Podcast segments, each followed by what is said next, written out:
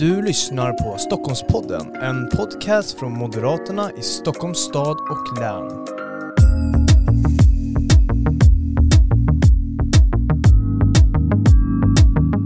Ja, varmt välkomna till ännu ett avsnitt av Stockholmspodden, Moderaterna i Stockholms stad och läns podcast. Det här är ju programmet där vi pratar brinnande aktuella sakfrågor. Vi spånar lite i framtiden med bland annat våra främsta företrädare från alla nivåer, men också med andra människor från näringslivet eller andra aktörer i samhället. Men idag ska vi prata med två av våra företrädare på två olika nivåer. Det är Arin Karapet som är riksdagsledamot från Stockholms stad och det är Tomas Tobé som är Europaparlamentariker från Stockholms län, en Stockholms Europaparlamentariker, men nu verksam på EU-nivå. Så det är två olika nivåer, det är den nationella nivån och sen den internationella nivån. Och vi ska försöka belysa kanske en hel del perspektiv under det här avsnittet på cirka 30 minuter. Och temat är ju då migration, alltså migrationspolitik. Och innan vi går in på det så vill jag ändå bara fråga hur ni mår, för det brukar ju oftast vara väldigt trevligt att starta med. Så Thomas, vi kan väl börja med dig. Hur mår du? Ja, men jag mår strålande och jag tror att jag är som de allra flesta svenskar. Vi blir lite speciella när solen skiner som den gör idag, så att man är ju på fantastiskt humör. Mm. Arin, känner du densamma? Solen skiner eller vill du hellre ha regn? Nej, jag vill ha mer sol. Jag tycker det är för kallt fortfarande. Så det är väl... men man märker det hur folk, parkerna fylls. Men folk är glada, folk hälsar på varandra liksom. När man ser att grannen säger hej till en på nytt, det var 6 månader sedan, då vet man att någonting gott är på väg. Det är stort i Sverige. Ja, precis. Grannen i Sverige. Precis. Men jag tänker, vi ska ju idag prata eller ha fokus på migrationspolitiken och det är ju en fråga som den är ständigt aktuell hela tiden, i både i EU-valet som var för några dagar mer än 2 år sedan och även också i riksdagsvalet 2018, och nästa år går vi mot ett nytt val i Sverige, riksdag och region- och kommunalval, och då kommer ju den här frågan vara på agendan igen. Men innan vi kanske börjar djupdyka lite mer i frågan så vill jag ju såklart först kolla nuläget kring migrationspolitiken på era två olika arenor. Och jag vet, Thomas, du har ju ett väldigt speciellt och väldigt tungt uppdrag i Europaparlamentet. Du skulle kunna få berätta lite mer om det. Jag är ju då chefsförhandlare för Europaparlamentet i de här frågorna, och vi har påbörjat vårt arbete nu kring den kommande migrationspolitiken. Vi försöker nu förändra invandringspolitiken i grunden, och jag ser väl hyfsat stora möjligheter till att vi ska kunna ta några positiva steg framåt. Men generellt sett så finns det ju stora politiska låsningar också på europeisk nivå, och framförallt mellan de olika medlemsländerna. Så att det är fortfarande ett tufft läge, för att både Europaparlamentet och medlemsländerna måste ju bli överens för att det ska bli någonting. Mm. Och det är ju inte bara 2 medlemsländer, utan det är lite fler och lite fler viljor också att kunna hantera då i din situation. Men jag tänker, vi går över från Europaparlamentet och färdas några länder bort då till Sverige och Arin i riksdagen där du är verksam i socialförsäkringsutskottet. Vad ligger just nu på ert bord? Just nu på vårt bord så ligger Migrationskommitténs förslag. Det är regeringen liksom lagt på bordet. Och det är en produkt som man märker att Socialdemokraterna helt och hållet har sålt bort sin egen politik och sin egen själ för att liksom få ihop ett regeringsunderlag som det enda man är överens om är det att man är emot Sverigedemokraterna. Och resultatet av det blir ju att man offrar liksom Sveriges långsiktiga... Alltså de långsiktiga problem vi har, de offrar man för att man istället är kortsiktig, för att man går mot en valrörelse nästa år. Och jag menar, det kommer få enorma konsekvenser, inte bara kortsiktigt utan även för kommande generationer. Och det jag är rädd för, eller det är att om 10-20 år så kommer man titta tillbaka och säga, nej men 2021, det var ett bra år jämfört med hur det är nu. För att problemen är då mångt mycket värre då. Mm. Och för att vi människor, vi har en tendens att vänja oss vid den situation vi är vid liksom. Och migrationsfrågan just här i Sverige är ju väldigt aktuell i och med den tillfälliga lagen som nu löper ut i juli, visst är det så, Arin? Ja, och det är därför man kommer med det här lagförslaget, men det vi har gjort är ju att Moderaterna är ju det partiet som är ett samlande parti, och vi såg att det finns 7 punkter där det finns en majoritet i utskottet. Det finns inte i riksdagen, men, alltså i kammaren, men det finns i utskottet. Där vi lyckades faktiskt få Liberalerna, Sverigedemokraterna, KD och inklusive oss själva liksom kom överens om 7 punkter. Varav 6 av dem var Socialdemokraternas egna förslag när de satt i förhandlingarna. Men sen vet vi vad Miljöpartiet gör. De hotar väl med att lämna regeringen, och då säljer man ut sig själv. Och det vi har nu är en produkt som kommer leda till ökad invandring. Mm. Och jag tänker nu ändå, när vi är ändå lite inne på det här med samarbetet, ni samlade er och la fram ett initiativ i utskottet. På den europeiska nivån, Tomas, är det samma, hur ska man säga, allianser, eller försöker man vinna stöd hos allihopa när man ska lägga fram en gemensam migrationspolitik som man vill? Jag har inlett arbetet med att faktiskt arbeta med alla partigrupper. Allt ifrån så att säga, den yttersta vänstern till den yttersta högern. För jag tror att det är en ganska bra utgångspunkt. Och fördelen kanske i Europaparlamentet jämfört med Sveriges riksdag är ju att man är lite mindre intresserad av det här politiska spelet och vem ska prata med vem. Utan det handlar om att bygga majoriteter. Men det är klart att ska jag vara liksom realistisk, så är det såklart att jag inser att jag kommer nog behöva få fram en majoritet som står bakom ett förslag från Europaparlamentet som så att säga bygger på de stora partigrupperna, och det kommer nog i mångt och mycket handla om våran partigrupp där Moderaterna och Kristdemokraterna finns. Det kommer att vara den liberala gruppen där vi har Liberalerna till exempel, och även den socialdemokratiska gruppen. För det återspeglar ju också lite grann hur de olika regeringarna ser ut i medlemsländerna. Och min tanke är ju att kan jag få ihop de här partigrupperna i Europaparlamentet, ja, då blir det också lättare kanske att få med oss de olika regeringarna, oavsett om de är socialdemokratiska eller är högerstyrda. Mm. Jag tänker där när vi ligger kvar lite på den europeiska nivån, man vill ha en gemensam migrationspolitik, men vad... Har du landat någonstans i vilken migrationspolitik man vill ha? För här i Sverige så vill vi gå mot ett mer restriktivt håll. Är det även så på den europeiska nivån?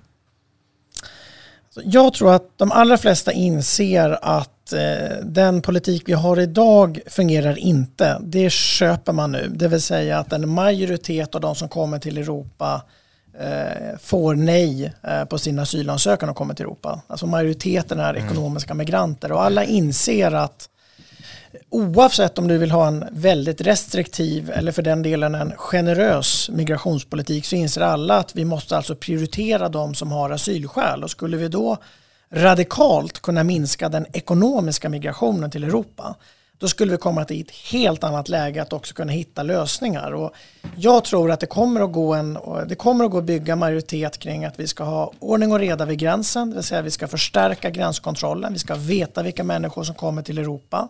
Att det ska bli en större skillnad på människor som har asylskäl kontra de som inte har det. Och sen är ju såklart den riktigt tuffa frågan då. Alltså hur ska vi då gemensamt ta ansvar för detta? Jag menar ju att så länge vi har en gemensam yttre gräns, då är det rimligt att vi hittar gemensamma lösningar. Men idag bygger hela migrationspolitiken på att det är de första mottagarländerna som ligger kring Medelhavet. Och sen så är det i praktiken Sverige, Tyskland, Frankrike som bär ansvaret. Och det här håller inte. Och det är det som vi måste komma bort ifrån. Mm. Och jag tänker, Arin, att vi går från den europeiska nivån till Sverige här. 2015 så gjorde man ju den här tillfälliga lagen. Hur viktig var den för just Sverige då? Alltså det var otroligt viktigt och att den kom på plats. Men den kom också det tog för lång tid att få den på plats. När vi är vid 24 november, då har väl Sverige tagit emot ungefär 163 000 asylsökande på ett år. Jag menar, vissa dagar så var det ungefär 10 000 som... No. Det var väl någon vecka... 10 000 i veckan där man liksom korsade gränsen. Jag menar, det är inte hållbart. Och skälet till det är ju liksom att i Sverige sticker vi ut. Liksom, om du har lyckats ta dig in innanför Europas... inre gräns då, liksom, där korsar den yttre gränsen och kommer in inom den europeiska unionen. Och är man asylsökande eller migrant, ekonomisk migrant, så tittar man ju liksom på men vilket land har generösaste regelverk, och vilket land är det som erbjuder har väldigt väldigt förmånliga förmåner i form av liksom bidragssystem, sjukvård etc. Ja, men det är Sverige. Ja, men då åker man ju till Sverige. Mm. Och så vi i Sverige har ju varit extrema åt ett annat håll. Liksom. Det är att vi har varit väldigt, väldigt generösa. Allt ifrån hur vi beviljar asyl och till de förmåner vi ger. Dessutom, liksom, vissa tror väl liksom att ordet inte sprider sig, men vi är också väldigt dåliga på att verkställa utvisningar. Jag menar, många vet ju om liksom på förhand att här kan jag gå under jorden och jag kommer ändå få några förmåner, och håller jag mig tillräckligt länge om jag håller mig undan från lagen så kanske jag får en ny chans att stanna. Och ett sånt är ju gymnasielagen. Mm. Jag menar, det är ett exempel. Det är för att vi inte är konsekventa i Sverige. Och ordet sprider sig. Jag menar, man sätter sig inte bara i en bil eller får för sig att gå och nu ska jag migrera. Folk planerar. Det finns en tanke bakom allt. Mm. Och jag tänker ju att alla strålkastarljus, det är ju hela tiden, migrationsfrågan är ju ständigt på agendan. Framförallt med det som hände 2015, då den flyktingström som kom, framförallt här i Sverige, men såklart också i Europa. Och på något sätt, strålkastarna riktas hela tiden mot den här frågan, men skulle ni se, hur avgörande är den för till exempel Europa, Tomas?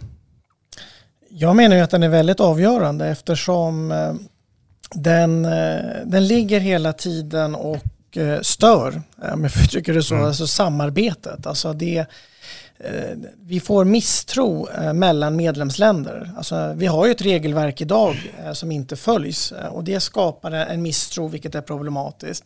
Och sen så lär man ju också konstatera att den här frågan kommer alltså inte bli lättare med tiden, utan den måste lösas.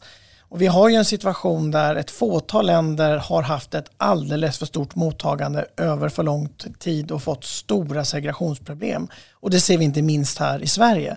Den situationen kan alltså inte bara fortsätta för att politiker inte kan ta sig i kragen och få fram en vettig politik. Det är ju också i grunden helt orimligt att vi har människor som ska sätta sig på livsfarliga båtar och ta sig över Medelhavet och förlora livet i någon form av hopp att man ska kunna migrera till Europa. I grunden är det ju människosmugglare som avgör vilka människor får rätt att söka asyl i Europa. Och jag menar att nu kan vi inte längre liksom bara liksom titta på och tro att den här frågan kanske blir lättare i något senare läge, utan den här är tuff. Den är full med massor med jobbiga beslut, men man måste ta tag i de besluten och göra det. Jag tycker det är intressant ändå att jämföra Sverige med Danmark. Alltså man ställer sig frågan, hur kommer det sig att Sverige och Danmark, som man ändå får säga samhällen som är ganska lik varandra, är ungefär samma partier, om man säger, uttrycker det så. Vi har ungefär samma välfärdssamhällen, och Sverige tar emot 10 gånger så många som Danmark. Man lär ju fundera lite grann på det som Arin var inne på. Alltså den här väldigt naiva svenska hållningen att vi inte tror att våra politiska förslag och den politik vi bedriver får väldigt stora effekter när det kommer till migration. Mm. Jag tänker, Arin, här i Sverige också, migrationsfrågan är ju ständigt på framförallt väljarnas topp 3-lista när vi går till val nästa år. Eller när vi brukar gå till val, men säkert så också nästa år när vi går till val. Hur avgörande är den för Sverige? Det är otroligt avgörande. Jag skulle säga att migrationen påverkar. Det som har varit problemet i Sverige, inte det Tomas var inne på, vi har båda varit naiva, men det slår ju även på andra områden. Jag menar, om vi tittar på skolan, skolresultaten, vilka som sticker ut. Det är barn med utländsk bakgrund. Tittar vi på sysselsättningen, alltså arbetslöshet. Det är fler personer med invandrarbakgrund som är arbetslösa än svenskfödda. Du har liksom sjukvården. Det påverkar liksom flera områden än antalet som bara söker sig till Sverige. Jag menar, ett problem jag skulle vilja ta upp är så här, när man väl har liksom gett ut ett permanent uppehållstillstånd eller ett svenskt medborgarskap, så är det i princip omöjligt att återkalla. Ett permanent uppehållstillstånd går att återkalla, men det krävs väldigt mycket för att göra det också. Vi kan ta det som har skett i Göteborg, det som händer i Göteborg nu, där vi har liksom en hel klan som har liksom satt ett helt bostadsområde liksom i sina klor. Man visste redan på 80-talet att liksom de som var på väg hit var efterlysta, och det fanns de hade en bråkig bakgrund, en kriminell bakgrund. Och de fick slå sig till ro i Sverige, och så har man liksom låtit det fortgå. Hur löser vi det här problemet när det är klanbaserat? Jag menar, de flesta, i princip tror jag varenda en är svensk medborgare. Hur löser vi det problemet? Jag menar, med migration så i Sverige har vi alltid tittat på så här, så länge människor bara skaffar sig ett arbete så löser det sig. Men det vi också liksom tittat bort är ju kulturella aspekter. Jag menar, vill jag bli en del av svenska samhället? Eller vad har jag för synsätt på vilket samhälle jag vill leva i? Kommer det människor från ett land där det inte finns ett klansystem? Ja, men då finns i alla fall någon form av tro till någon myndighet, rättsstat, domstolar. Men om du kommer från en miljö där domstolarna är din egen klan och rättsstaten är din egen klan och din ekonomiska liksom trygghet är din klan och ja, etc. Ja, kommer den personen sannolikt integrera sig i Sverige? Chanserna är väldigt små. Och det är nu vi ser liksom problemen från en... Alltså jag skulle säga att vi har haft en naiv politik i 30 år. Men det handlar liksom om att sätta ner foten. Och faktiskt ge ett andrum till de barn som växer upp i de här miljöerna. Att de faktiskt lär sig språket. Att de inte ärver sina föräldrars sociala utsatthet. Att lever du och bor i Sverige, då fattar du dina egna beslut. I allt, jag menar. Och att man, de når sin fulla potential. För vi kan inte ha två Sverige i ett Sverige, utan hela Sverige är ett.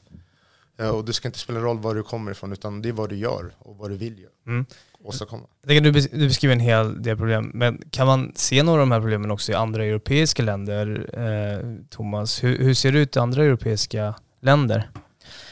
Tyvärr ser vi ju den här typen av segregationsproblem i rätt många länder. Mm. Sen har absolut i andra länder har det funnits en annan tydlighet på temat du ska lära dig språket.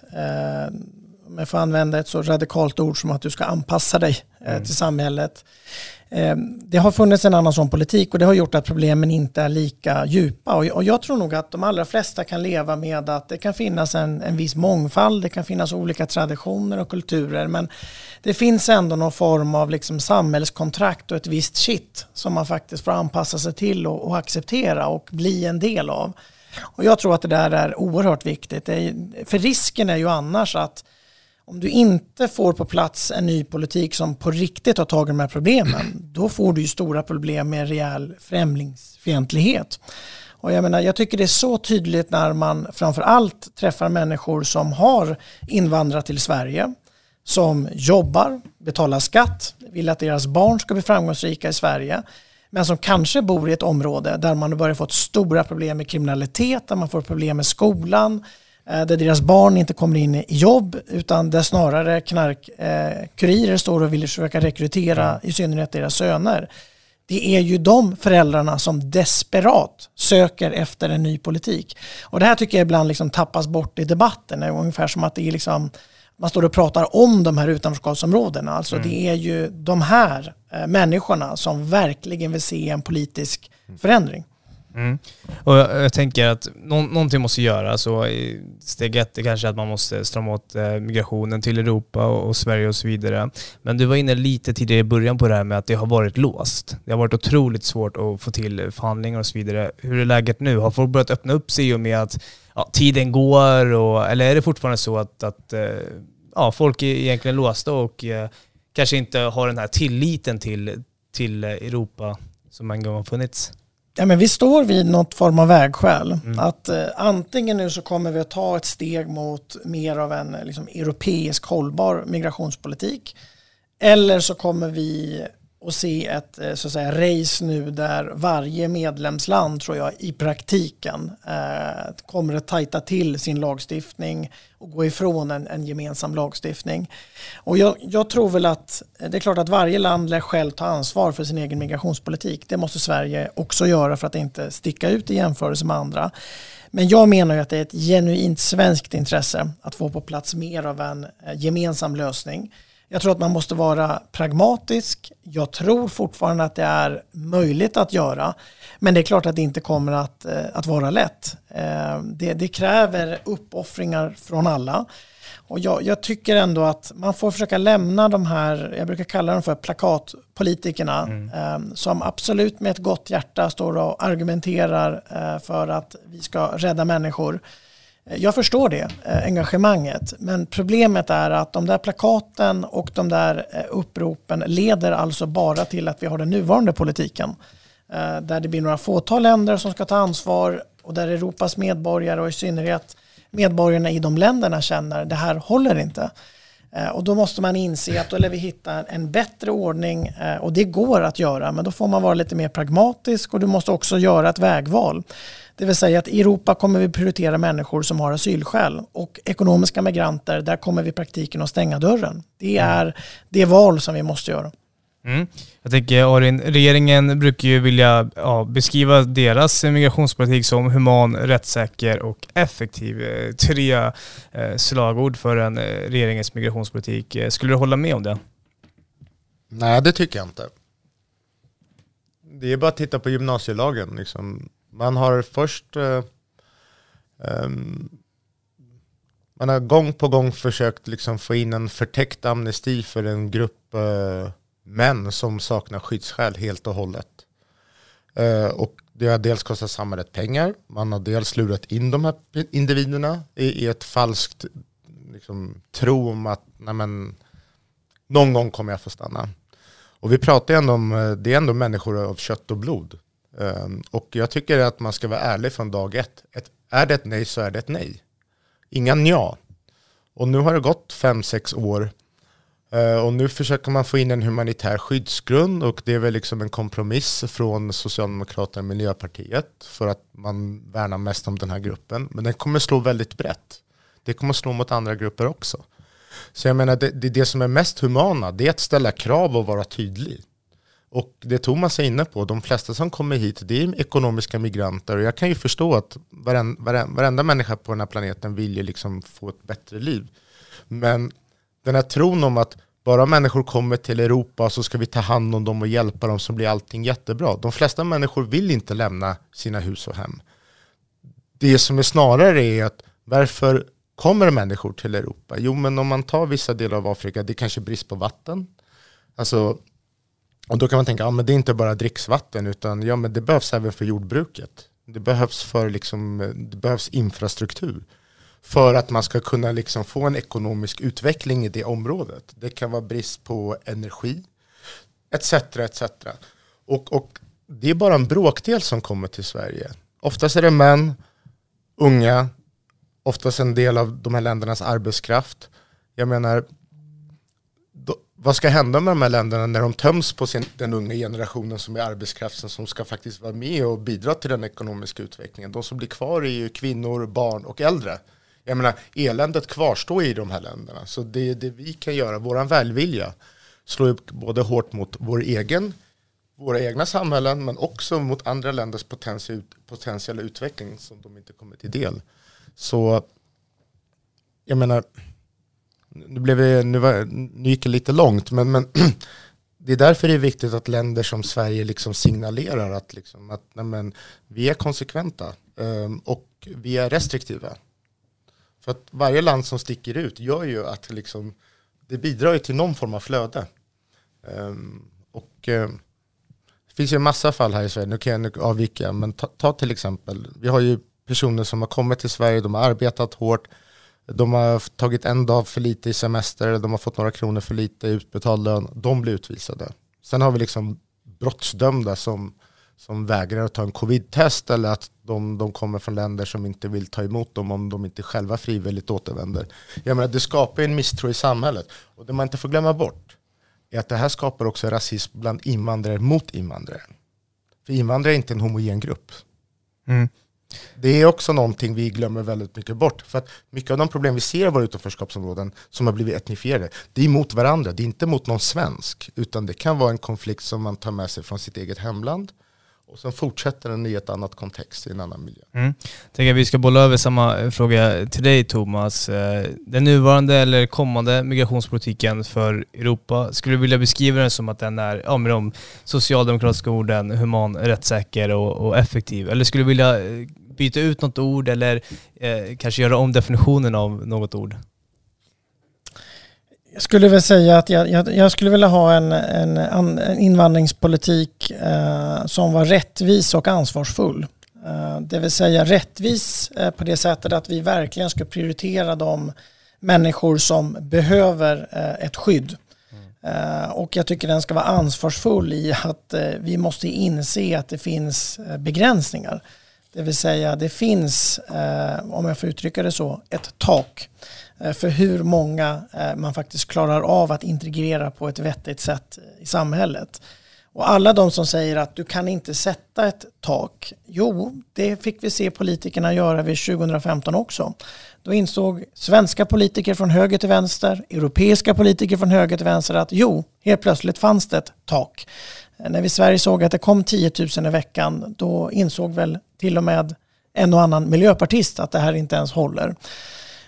Och det säger en del, och jag tror att den här insikten växer såklart fram hos fler nu. Det vill säga den politiska majoriteten ser annorlunda ut nu.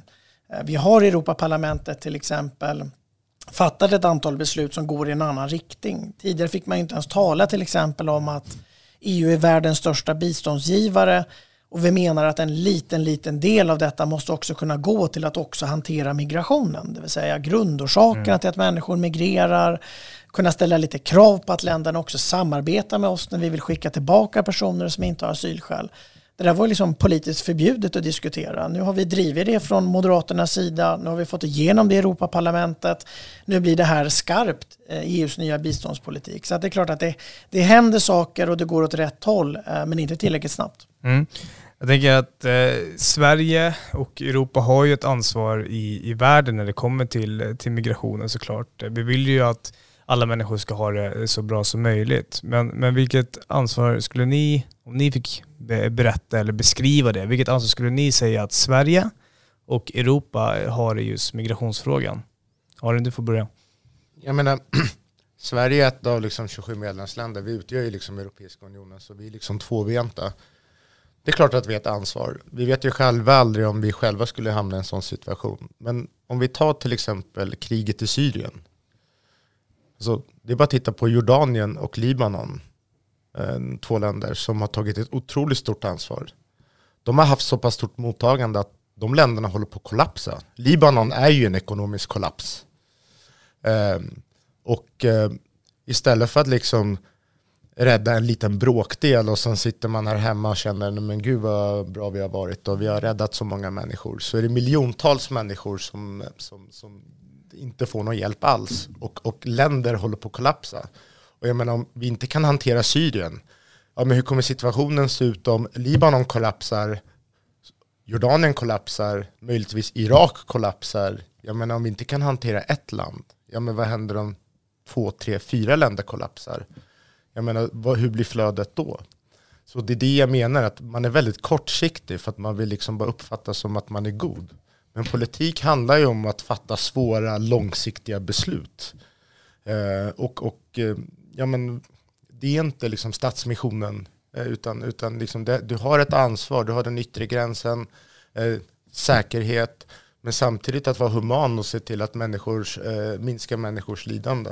Så jag menar, jag tror att vi måste vända på det. Alltså, så mycket pengar vi lägger ner liksom på mottagandet internt. Jag menar, hur många människoliv kan vi inte rädda? Jag menar, Jemen, var det nästan 10 miljoner som riskerar att svälta för brist på vatten och enkla liksom, brist på näring. För att de inte får mat på grund av ett inbördeskrig eller krig med Saudi-Arabien. Och hur mycket hjälp nås dit? Jag menar, om alla människor är lika värda, alla människoliv är lika värda, ja, men då kanske vi också ska nå ut till större delen av världen också. Jag tror vi har större skillnad där nere än här. Mm. Vad tror du då, Tomas, om du vill beskriva Europas roll i migrationsfrågan globalt? Det är klart att Europa tillhör tveklöst en av liksom de rikare delen av världen. Så är det. Och det är klart att vi har ett ansvar, och man kan till och med uttrycka det som ett egenintresse att agera. Men man kan alltså inte mäta våran solidaritet med antalet människor som kan ta sig till Europas territorium. Det är där jag tror man liksom begår ett felsteg. utan vill inse att det är väldigt många människor som befinner sig i rörelse och som befinner sig i många olika närområden. Det är klart, där tycker jag att det finns ett ansvar för oss att hjälpa till. Jag tycker det är fullt rimligt och jag skulle vilja styra mycket mer av politiken gentemot det. Sen tror jag också att Europa ska vara en röst för att vi ska argumentera för inte bara europeiska lösningar utan mer av internationella lösningar. Alltså jag pratar en hel del med Sverigedemokraterna om invandringsfrågan. De har ju ett väldigt stort engagemang i invandringsfrågan och absolut så finns det väl en del likheter idag med att både vi och Sverigedemokraterna idag vill se en restriktiv lagstiftning i Sverige. Men Sverigedemokraterna vill inte se att vi också behöver mer av europeiska och internationella lösningar. Och där tror jag man begår ett misstag. Jag tror att man får inse att Sverige är en del av Europa och Europa är en del av världen. Och man får försöka använda det inflytandet i så stor utsträckning som möjligt. Ja men precis, och tänkte att vi ska börja avrunda alldeles strax, men ni ska få göra en liten, kanske man kan säga framtidsspaning var och en av er. Var vill ni se dels Sveriges migrationspolitik men även Europas migrationspolitik om kanske vi säger 10, 20, 30 år i framtiden? Så jag tänker att var och en får cirka 3-5 minuter på er nu och berätta vad eran utopi skulle vara kring migrationspolitiken, men också kanske gå in lite på det europeiska samhället men också det svenska samhället. Så jag tänker att vi börjar med dig, Arin, för att göra din utläggning här. Varsågod. Jag vill säga att Sverige som är konsekvent, tar sitt ansvar, ser världen med samma ögon som övriga världen gör. Det vill säga att vi slutar vara naiva. Vi har en väldigt restriktiv invandring som är kopplad till att man måste lära sig språket. Man ska vara självförsörjande. Där man har ett samhällskontrakt, det vill säga jag gör min plikt. Då kan jag kräva min rätt. Man ska kvalificera sig till vårt välfärdssystem. För att själva poängen med välfärdssystemet är att någon betalar in för att någonting ska betalas ut. Annars håller det inte. Samtidigt ska Sverige inte stänga dörren för de som är mest utsatta. Det vill säga det finns folk som flyr från krig eller politisk asyl eller på grund av sin sexuella läggning eller etniska tillhörighet. Men ett ja ska vara ett ja och ett nej ska vara nej, och har man fått avslag då ska vi också se till att den personen lämnar den inte frivilligt, då gör man det med tvång, det vill säga att vi verkställer våra utvisningar så att vi har koll också på vår inre gräns. Vi ska inte bara ha koll på vår yttre gräns utan vi måste också veta vem som rör sig i vårt land också ur ett säkerhetssynpunkt och alltifrån arbetsexploatering etc. Men jag vill också se att det vi var inne på lite innan podden, att vi tar ett större ansvar på plats och i närområdet där problemen finns. Och det vi vet att när länder får en ekonomisk tillväxt och blir demokratier, då minskar också konflikten, då minskar också risken för förföljelser och annat elände som kan leda till att människor söker bättre lycka någon annanstans. Men mångt och mycket handlar om att de flesta som söker sig till Europa och Sverige är ekonomiska migranter. Så det innebär att får människor det bättre i sina närområden, då kommer också människor stanna. För egentligen, alltså Sverige, det är mörkt 8-9 månader om året, det är kallt, det är mörkt. Det är inte så att det är klimatet som attraherar människor att komma hit. Jag menar, kan du bo i ditt hemland och prata ditt språk och få vardagen att gå runt? Jag menar, på samma sätt som vi i Sverige inte skulle vilja lämna vårt land. Bara sådär. Ingen vill ju lämna sitt hem. Men det handlar ju om att Sverige inte ska sticka ut. Jag menar, vi måste bli som våra grannländer. Lite det Tomas var inne på. Hur kan det skilja så mycket mellan Sverige och Danmark när det är så snarlikt? Det är språket som skiljer sig lite, men mångt och mycket är det ungefär samma land. Men att Sverige slutar tro att vi kan rädda hela världen. Vi måste ta hand om våra egna problem för att se till att våra kommande generationer inte betalar priset för våra naiva beslut som vissa politiker fortfarande fattar idag. Mm. Tack, Arin. Bara en liten invändning där att danska och svenska skiljer sig extremt mycket och inte bara lite. Så de som förstår danska, de bundar vi avsevärt. Men nog om det. Stort tack för det, Arin. Nu går frågan över till dig, Tomas. Ditt, kan man säga, drömsamhälle då? Jag tror att vi ska få ett Europa som också arbetar med att förebygga själva grundorsakerna till migration. Att vi använder att vi är en stark utrikespolitisk aktör och att vi också har ekonomiska muskler att kunna arbeta med grundorsakerna till migration. Jag tror att vi har övergått till mer av ett system där vi kan pröva om människor har rätt till asyl på plats istället för att människor ska sätta sig på båtar över Medelhavet för att ta sig till Europa. Vi har ganska nära migrationssamarbeten med många länder för att hantera detta. Det kommer att göra att vi också kan ge mer skydd till kanske framförallt kvinnor och barn som verkligen skulle behöva ett skydd idag. Och jag tror att vi bygger ett samhälle i Europa som är inkluderande. Där vi fortsätter att öka människors frihet, människors trygghet. Man skulle kunna kalla det för ett Europa för hoppfulla kanske. Mm. Dit hoppas jag att vi kan komma. Mm. Tack för det, Tomas. Och nu är det så här att vi ska runda av, och jag vill ju tacka er såklart för att ni kom till Stockholmspodden för att prata migrationspolitik, och jag hoppas att vi till hösten kan få till ett till avsnitt efter sommaren, och kanske lite senare på hösten har hänt en hel del massa nya saker kring migrationspolitiken, för den är ju i ständig utveckling både på europeisk nivå men också här i Sverige. Men med det sagt, stort tack för att ni kom hit, och såklart stort tack till dig som har lyssnat på det här avsnittet, så jag hoppas att du är med oss i nästa avsnitt av Stockholmspodden. Stort tack och hej då!